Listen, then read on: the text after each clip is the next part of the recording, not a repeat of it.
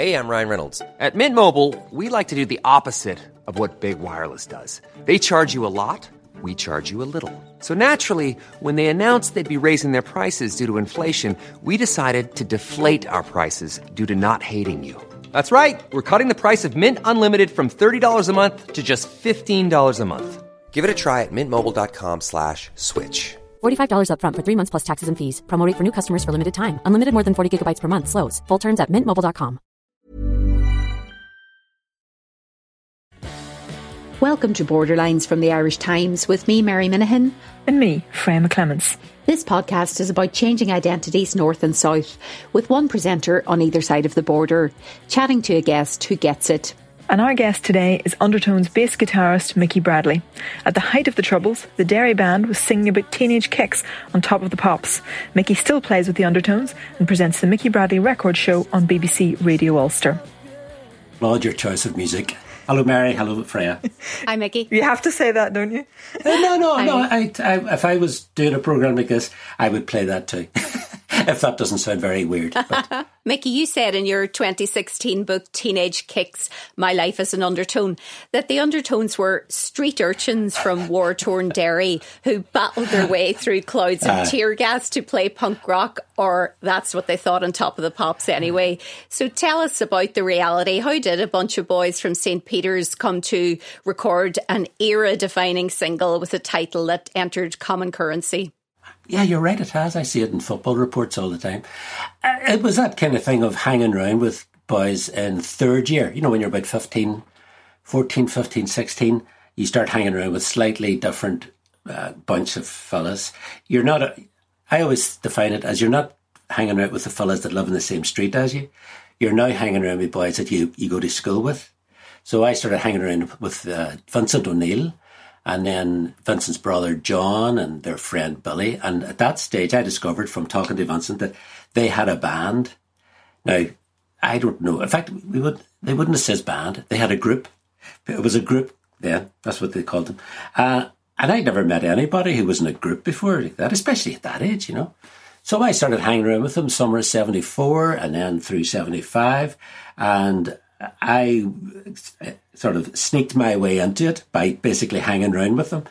So I I joined the band in August 1974 in a tent in Bundoran. Now, at this stage, when I joined the band, there wasn't a band. It was just these boys talking about being a band. You know, we didn't never they never practiced. I think there was about one guitar, but over the next couple of years, we did start to get it uh, organised, and we got Fergal Sharkey as a singer, um, we started playing in the Casbah, which is a pub in Derry, which is full of ne'er do wells and hippies. Uh, it was like a wee sort of scene on its own in Derry. And through a couple of lucky, lucky chances, we ended up in a recording studio in June 1978 making a punk rock record with Terry Hooley, for Terry Hooley. And uh, the record that we that we made was Teenage Kicks. And then after that, that's chapter two.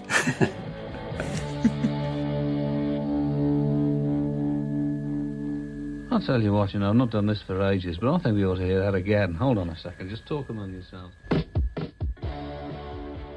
I mean, it's so famous now, the story about how, you know, John Peel played it twice in a row yeah. and that never happened. And was that you made then, in a sense? You know, you could look forward to decades of talking about how, how teenage kicks came about? Absolutely not. You know, we were, we were just so happy to get to that stage that we made a record. And then the next stage was that it was played on the radio. Then the next big stage was appearing on top of the pops. That was the thing. Uh, because that's whenever you realised this is different. Now we are this this we have started on this road. Now we we could have done nothing else after that. We could have made the one record, and we would have been very happy. You know, you make one record, and then you go away and get on with the rest of your life. But we were lucky because of we when I say lucky, we had talent. We you know with John O'Neill and uh, and Fergal Sharkey, uh, great combination, and we made LPs, we made more singles, we had more hits, uh, and then it's it ended in 1983, and I would have I would have put money on it being over then, you know. Uh, by '83, the Undertones broke up. uh, Fergal went on, had uh, solo success. John and Damien went on and had success with That Petrol Emotion. Uh, I became a bicycle courier in London, and then I came home, uh, and then I just, you know, the rest of my life started. Very lucky, in that the rest of my life was uh, a job at Radio Foyle. Mickey, I suppose like when you're talking about the late 70s into the early to mid 80s, you know what was going on in Derry at that time. I guess everyone knows. Um, looking back, um, that sounded like a, like that sounded like a policeman's sense, question there. You know what was going on. who know who was who was doing it? Come on, you know. But I know what you mean, Mary. But looking back to that time, like my greatest sense of it was it was all totally normal to us and i think that has been brought to a wider audience by derry girls you know that it was totally normal to have british soldiers walking around the streets and getting on your school bus and so on. Like did it influence the undertones at all? Did you ever feel we should sit down and write a song about the troubles or did you just turn your face away from all that and just focus on punk rock it's hard to say, and you're right that it was normal because you only have the one childhood. It's not like you have three childhoods and you, you can compare one to the other. Well, for most of us anyway. And did it did it affect us? I don't think it did. But then once you started being interviewed, you started thinking, did it affect us? Because journalists will do that. You know, the journalists from London, wherever we went over to do to do uh, interviews, it was always well, you know, growing up in, in Northern Ireland, but you don't write about Northern Ireland, and kind of we go that's true. You know, um, now, mm-hmm. having said that, I have to qualify all that by saying it's John O'Neill wrote the songs. He wrote most of the songs. I would have written some and so on. Um, but we kind of, I remember thinking at the time and saying at the time to the rest of them, you know, you would really need to be like Bob Dylan to write a good song about the Troubles, you know. If you did it badly, you couldn't live with yourself. So that was that was one of our, one of the things that that probably affected us. You know, um, we were happy writing about uh, you know girls and, and acne and male models and all that, but writing something like how how would you write a song that explains you know explains the ins and outs of the hunger strikes? You know, how would you how would you how would you write a song about people being shot dead for no reason in Belfast? Well, obviously some people could, but you know we weren't the only ones when you think about it. As, as it has been pointed out recently, Van Morrison never really wrote any songs about the Troubles, you know? I don't know if anyone ever asked him. Maybe they never got a chance to do it. So, you know, with us, we were being this band, we were being this group, and we were always, we always did what we wanted to do. We never ever thought of, if we did this, then we could be, you know, some people might like us because of this, and we might have success here and there. So we kind of had this unspoken, um, unspoken policy, really, of doing the records like records that we liked. So basically, it meant that we copied the Ramones, we copied Buzzcocks. After that, it was uh, some, you know, 1960s uh, American bands that we would have been influenced by, you know. And do you remember your question? It was a long time ago, Mary. Um, why did we not write about the Troubles? I, I'm going to give a Derry answer just that's why sometimes I suppose that that's uh, uh, the best answer, and I'm kind of aware in, in the course of this conversation that we've, you know, fallen into exactly that pitfall that we've done. What everybody who's not from Northern Ireland does is that they start off by asking you about about about the troubles, you know. But I mean, I mean, you know, I, I wonder, you know, culturally that must have di- made a difference because when when I look back and sort of, you know, my my teenage years, you know, nobody from outside ever came, you know, and you compare yeah. to, you know, the acts you can sort of go go and see nowadays. And I don't want to use the phrase sort of cultural wasteland because there was, of course, there was fantastic culture going on as as well, but but there there, there weren't maybe those outside hmm. influences simply because of because of the troubles, you know. And, and I wonder, did, did that make a difference to you? Was it the case that you were you you, yeah. you you just had to had to make your own?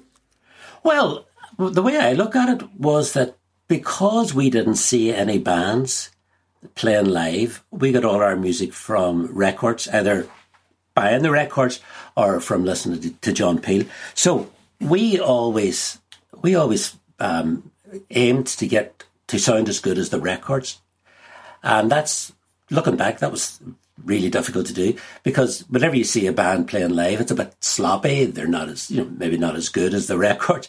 but because we didn't have anybody coming here that we could look at and compare us to. We thought, all these bands must be great. You know, Generation X, who were good. They must be brilliant because they made some great records. You know, the Lurkers, all these sort of almost B division punk rock bands. We thought, no, they're great. And the records are great. So we kind of must have uh, subconsciously held ourselves to a higher standard. And then by the time we did go to England, we had been playing for a couple of years every week. So we were really good. In fact, by the time we played in Belfast, we had been playing for 18 months every weekend. And I've since talked to some guys from uh, the Outcasts and, you know, guys who saw us in Belfast who were in punk bands. Whenever we went up, the night before we made Teenage Kicks, we played at a Battle of the Bands competition, which Terry Hooley organised in the Whitla Hall, not the Whitla Hall, the McMordie Hall in the Students' Union in Belfast. And they says whenever they saw us coming up to do a sound check, they were like, "Wow, these these guys are great." We wouldn't have thought we were great. You know, we thought ah, this is what we do. Looking back now, I can see why we were so good because it was like we, we were locked almost like you were locked in a room and you were told to practice for a year and a half. And that's kind of what we were. We were locked in Derry and we played because we did we didn't have we didn't have any girlfriends therefore we'd no distractions. We had the band and that was it. We had the band and us and a couple of friends and we were very, very we were really tight in both senses, tight musically, but also just tight as in living in each other's pockets. So that the fact that no one came here, it was great for us. And not and, and not in the sense that we looked good. It meant that we were we were learning from records and not learning from live bands. You did almost get the clash to Derry though, yes. didn't you? Yes. That was 1979, by which stage we had had uh, some success. Summer of 1979, we were we had an LP out and we had a couple of appearances on Top of the Pops, and we thought because we are big hearted, we thought it would be great to get somebody like the Clash playing in Derry. Because even though bands had started to play in Belfast, nobody ever came to Derry, really. No bands that we would have liked. So we organised um, a, f- a festival. We called it Derry Dance. We made these big badges and everything, Derry Dance, because we didn't want it to sound like a festival. We wanted it to sound kind of corny. So this is this is what we had. We had the Clash organised, and we had the Damned as well, and we were going to play. And uh, it was great. We even went, we played four or five nights in the Marquee in London, the famous Marquee Club in London, just to raise money to pay for the show, to pay for this festival thing. Everything was going great. And uh, about maybe two weeks before it was due to happen, we were in a, a London studio. We were recording studio in London, and Joe Strummer came along with his, assume somebody from his management, and he looked, to, to be fair to him, he looked a bit sheepish you know, he looked a bit kind of, it was like, I, you know, I, I have to tell you. And really, what it was, was that he, uh, he had got a letter from somebody who claimed to be from the Red Hand Commandos in Londonderry. And uh, it said that because of an article that was in the NME a couple of months earlier, Joe, the NME ran this spoof election thing. This was 79, just know, the Thatcher election. They ran they ran this article about Joe Strummer will stand for election, and this is his manifesto. And in his manifesto was a withdrawal of British troops from Northern Ireland because of Joe Strummer. You know, obviously that's what he would think. And um, somebody obviously read it, and somebody kept it, and somebody at once said the Clash, bloody Clash aren't coming here. So they sent a letter saying he would be assassinated if he sets foot in Northern Ireland. And we were kind of, to be honest, we were kind of saying, no, but we, we're doing the festival, we're doing the show in the Templemore Sports Complex. It's, it's like the far side of Shantallow, you know, down the Buncrana Road. It's nearly on the border. And we were kind of, I, I was dead. I was nearly when I said to him, but Joe, like, there's no, you won't get, no Red Hand Commando boys will come into Shantallow. You know, they'd be too scared to come in. But I was, uh, I, I thought better of it. So we just had to go, Right, okay. And then, of course, the thing was, we couldn't say why. Our, our manager at the time, Andy Ferguson, he says, You can't say it's because he, you know, Joe Strummer got a death threat. He says, You just can't do that. And we went, Okay. So he says we couldn't get insurance for it. And it was only years later that that um, that we, we decided to say, you know. But I felt sorry for him, you know, because like the Clash, very political band and so on, you know. But whenever he came up against the actual reality of this is what happens in Northern Ireland, you know, you will get a death threat. Now, it may there may be nothing behind it, but it's still I've never had a death threat, so I can only imagine what it's like. And Joe Strummer, he kind of went, "Oh, right." so they're not doing it, but it was, you know, I don't know whether it was as a result of that, but they got us to support them in America, so maybe they felt sorry for us, or maybe that was organised before, and I can't remember. But anyway, that's that's the time the clash nearly came to Derry.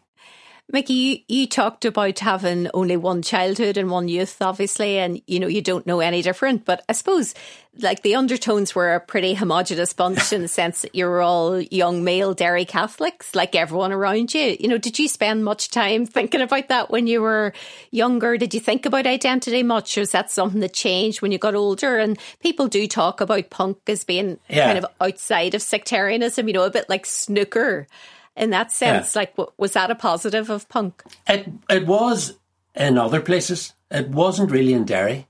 Um, and the, the funny enough, talking about the Clash, the Clash was supposed to play in Belfast in 1977, and it was cancelled because of insurance, because of something.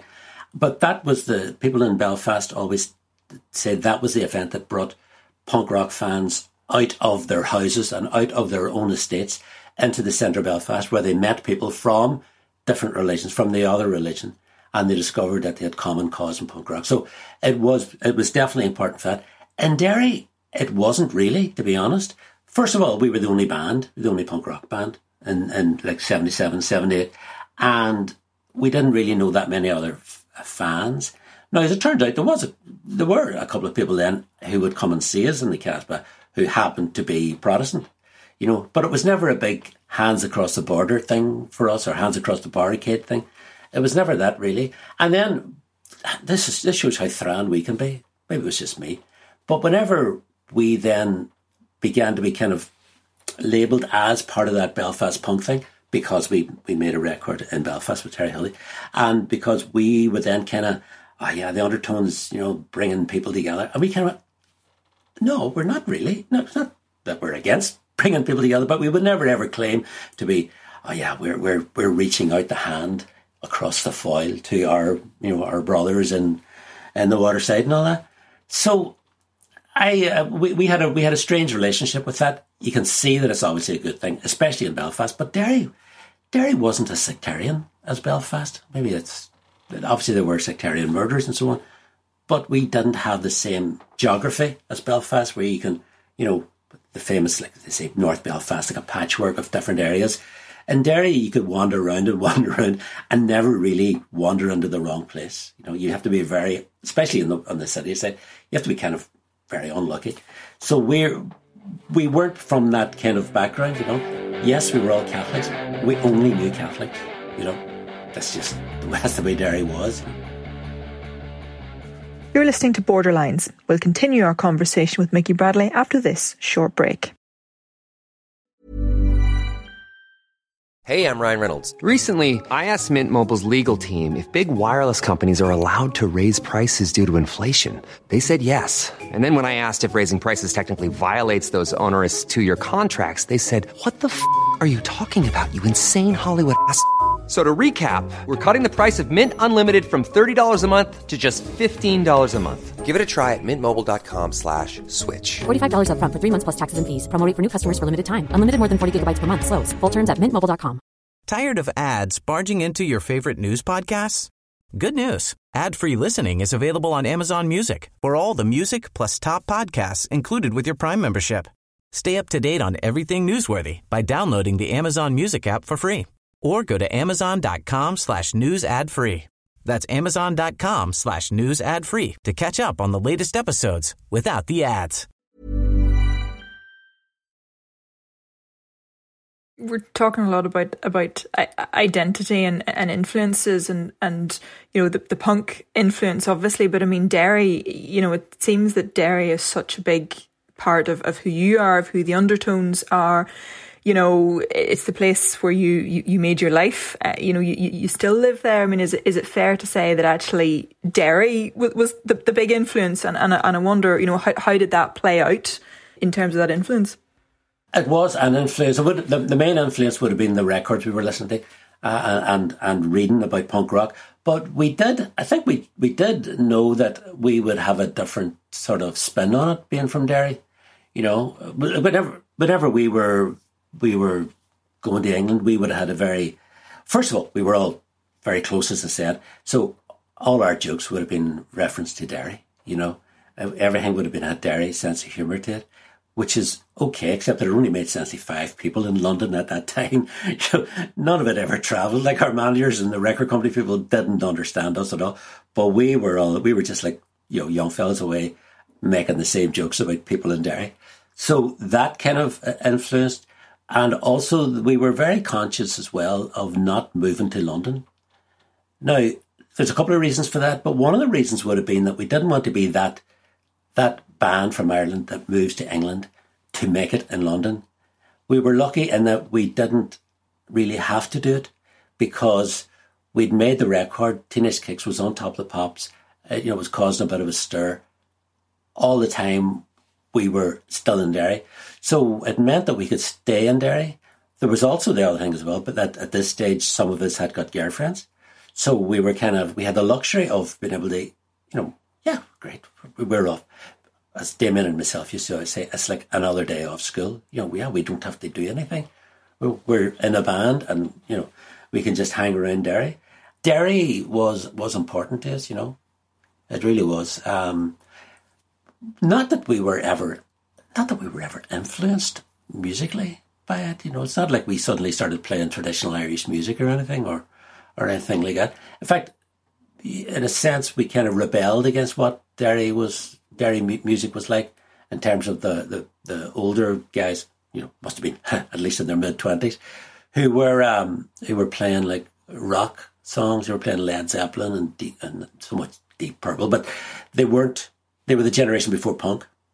So we, we definitely reacted to that. We, we had, we didn't like these bands and sometimes we didn't like these people for no no good reason at all. It was that kind of thing. Know, they're in a band. We don't like them. And then years later you meet them and they're really lovely, lovely fellas. Like, so there were, there were people, there were people that we did like, but musically we thought we were in a, we were in a wee world of our own. We thought no other band in Derry knows really what's happening. You know, we're the only ones. and there's an element of truth to that, I think, as well. And Mickey, when you look at kids now in Derry in their teens and 20s, like how does their youth differ from yours? Like when you look back, did you have bad experiences that they won't ever have? Or, you know, some some good experiences maybe that they won't ever have because of how the world has changed? Yeah, that's a good question. I think, well, the obvious thing now is that, you know, everything is available to you now. You know, where uh, music, information, videos, it's all there for you, you know. In 1975, 76, it wasn't. In fact, you know, you, you, you to hear records, you had to send away for them because even the records weren't played in the radio. So you had to, there was a lot of mail order singles being being bought.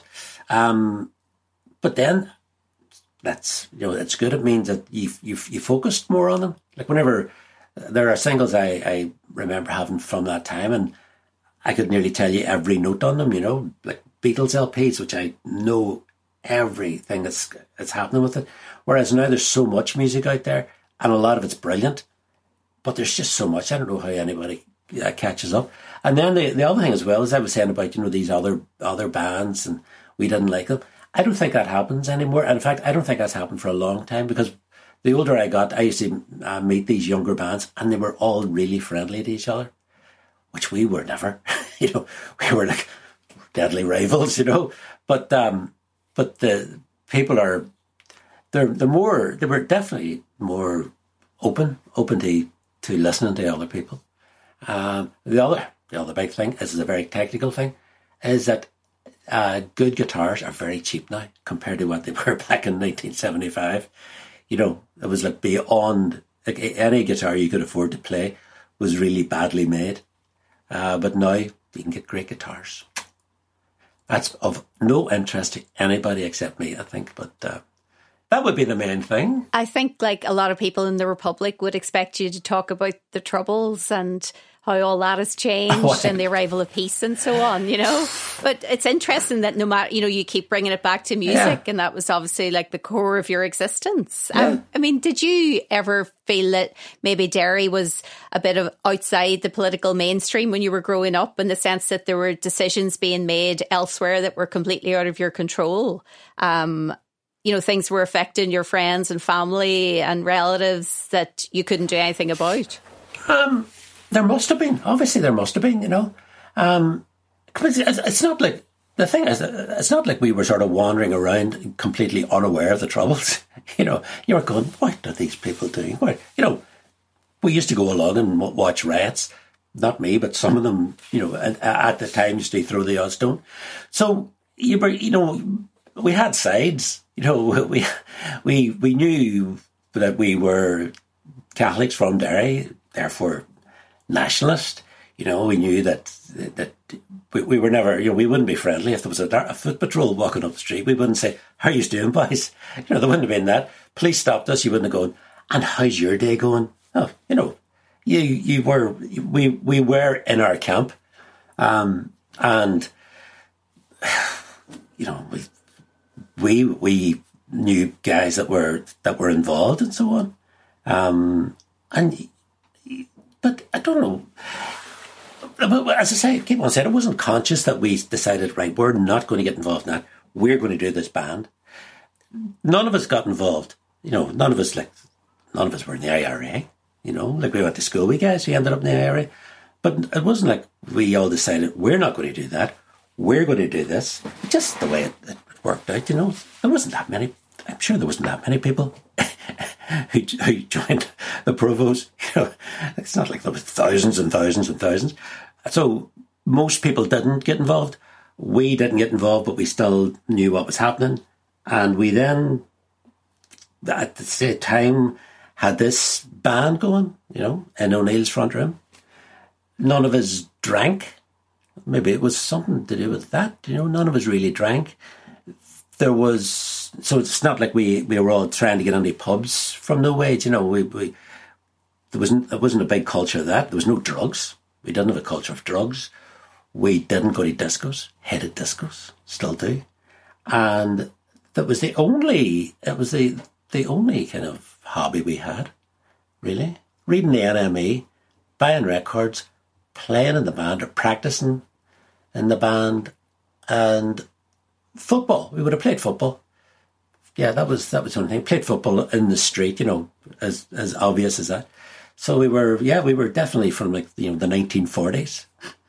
Listen to all of that. I wonder how much your life has changed, really, because you you still you still play in a band. Obviously, you you can't do that at the moment because of COVID.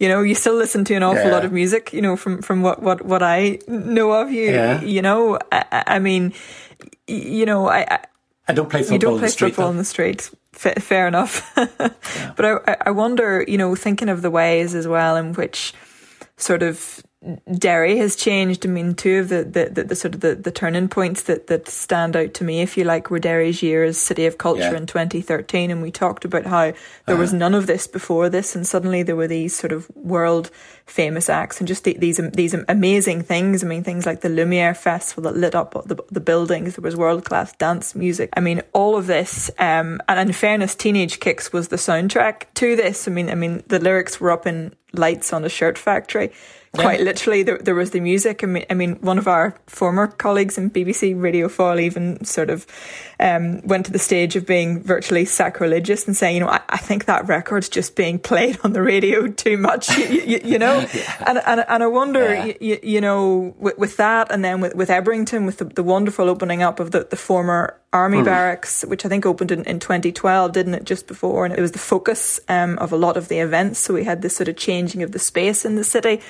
I mean, I wonder, this is turning into a huge question, but you know, where are you now and where is Derry, I suppose? Well, I'm a lot older. I think that has something to do with it too. A lot older and, uh, you know, have children and all that. But I just think, I'm thinking of a line from a Clash song, Clampdown, you know, you grow up and you calm down. And I kind of, I, I, have, not that I was ever, a, you know, an activist or anything, but I kind of, I've taken a, a step back from it all You know, you kind of you see things and you, you you you listen to the news, still listen to the news, but I listen to the news and I I switch off quicker than I used to. You know, um, I kind of get fed up with politics. You know, and you've seen it coming around, and you you know you you, you seen it come around before and all this, and it's so for that.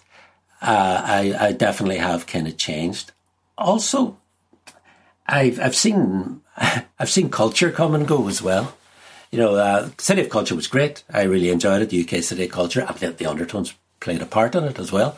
Um, but you know, things good. There were good things happening before it, and there were good things happening afterwards. You know, so as Derry Derry changed physically, I think it's really important. You mentioned Ebrington there. I think that is definitely uh, changed. Not even so much as a place where culture can happen, but it's a place where people can go, and it's it's you know Derry's a great walking city, and it's becoming even more of a walking city now. You know because of the Peace Bridge and because of Ebrington and because you know along the, the river, there is now just a, just a footpath. Nothing fantastic. There's hardly anything on it.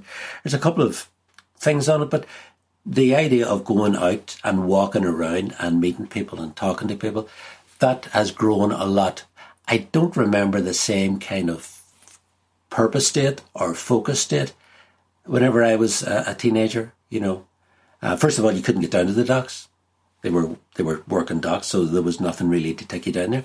So physically the city has changed. You talked about the city having changed physically. Mm. Do you think attitudes have, have changed? Because if you if, if you look at the news and you look at the headlines, there's so much focus on on division, you yeah. know, on on you know divisions over the Northern Ireland Protocol, over you know the big questions like you know United Ireland or not. I mean, all all these sort of big big issues. Yeah. You know, even sort of rows of flags, bonfires. You, you know, I mean, have, have, attitudes changed? Is Northern Ireland a less sectarian place than it was, or have, have divisions simply been heightened? Don't know. It depends where you live. Like it always did. It always depended where you lived. You know, um, I grew up in Creggan love Creggan, still uh, my sister still lives in Creggan, is but but a Protestant wouldn't live in Creggan, you know. It's just so the sectarianism is there, and you know loyalist estates in Derry, a Catholic wouldn't live in it. That's just the reality of it. But underneath all that, or outside of all that, you know, people people get on, you know, on a on a day to day basis. People really do get on. I just whenever somebody says the Northern Protocol, I just laugh, you know, because it's another phrase that'll come up and it's like talks about talks. It's about, you know, cold house and all this. These phrases that have been have been going for ages and ages. And I used to pay attention to them and now I kind of go, meh, you know, They'll sort it out. You know, someone will sort it out. The, the, the main thing is, and it's, it's a fairly sort of obvious thing to say, is that not that many people get killed now. And that is really the thing that you, you have to hold on to you know. And even whenever they say peace is under threat and all that, you've heard that as well. Now, I'm not saying that bad things won't happen, but you kind of go, yeah, peace is under threat, but you know, it's still all right. You know, so Derry is definitely better. The, the the things that affect Derry now are the same things that affect everywhere else. The jobs aren't there. You know, there are some jobs there, but I remember the time whenever the shirt factories, you know, people people got jobs, proper jobs, and they, you know, they spent money at the weekends and all this. So all that was great.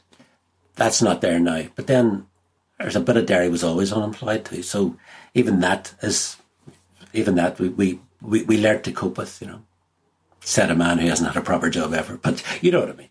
I know the heart can sink a wee bit when the B word is mentioned, Brexit, Brexit. right? But um, can you talk a wee bit about how it is actually impacting people's everyday lives in places like Derry. I mean, I, I can't think of two counties in Ireland that are more interconnected than Derry and Donegal. Yeah. You know, you don't have that that sometimes you've really intense rivalry between neighbouring counties yeah. and you don't have that. It was kind of almost an escape valve for Derry people, wasn't it? During the troubles, it was hard to get across the border, but once you got across, it was great.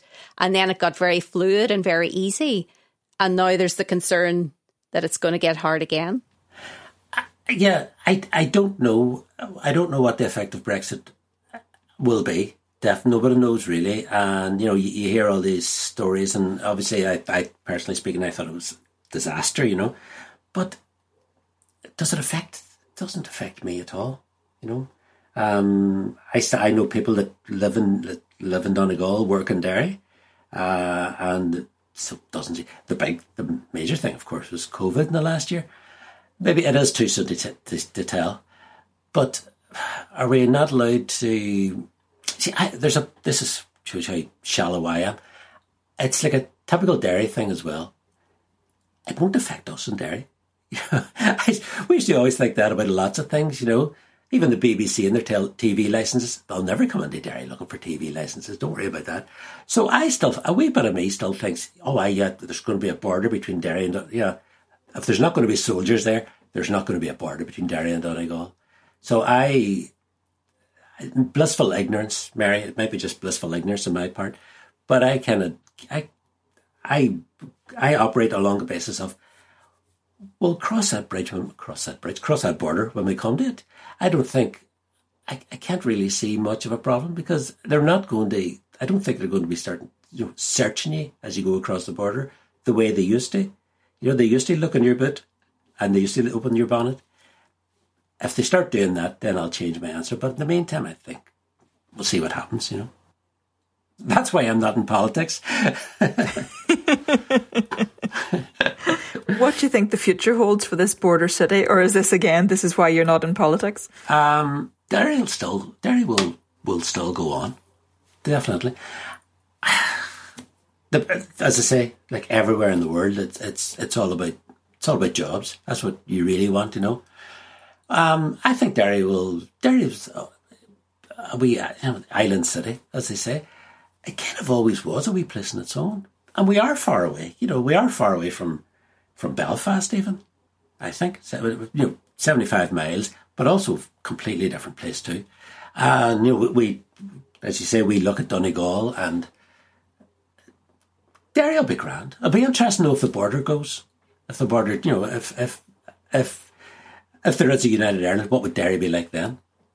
I, I would find that odd because I obviously, you know, I my parents didn't even grow up uh, whenever the, it was uh, the, the one the one island, you know, the one country. So I would love to see what it's like in a hundred years' time, just to see if the border did go, and what happened to Derry. You know, probably be good for it to be honest. And what what about you? Are you still a punk? Uh, I, I, historical more than anything else. The historical punk, you know. I was, I always think I was very lucky. I was exactly the right age for it, you know. I was like, I was 17 whenever the Sex Pistols God Save the Queen came out, whenever Anarchy, came, Anarchy in UK came out, and first Ramones LP. So it's like somebody who, who became of age whenever Elvis started or whenever the Beatles started. So I, I am really lucky that like that. And I still like the same bands as uh, I used to like when I was 17 or 18 years old. Still love the Ramones. Still love the Beatles. You know, we were always Beatles fans too. So yeah, I would, uh, I would be a, yeah, a punk. But then, you know, there are a million and one definitions of a punk. Um, I still don't like Led Zeppelin. I can say that. My son, who's 15, who's 14, he loves Led Zeppelin, but I would have to say, nah, still don't like Led Zeppelin.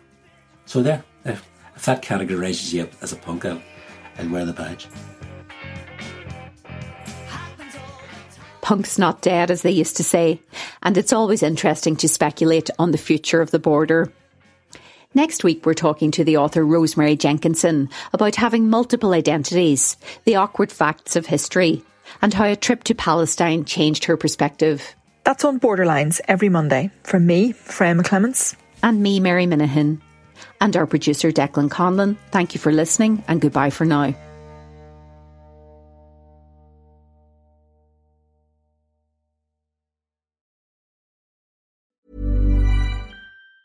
Tired of ads barging into your favorite news podcasts? Good news. Ad-free listening is available on Amazon Music for all the music plus top podcasts included with your Prime membership. Stay up to date on everything newsworthy by downloading the Amazon Music app for free or go to amazon.com slash news ad free. That's amazon.com slash news ad free to catch up on the latest episodes without the ads.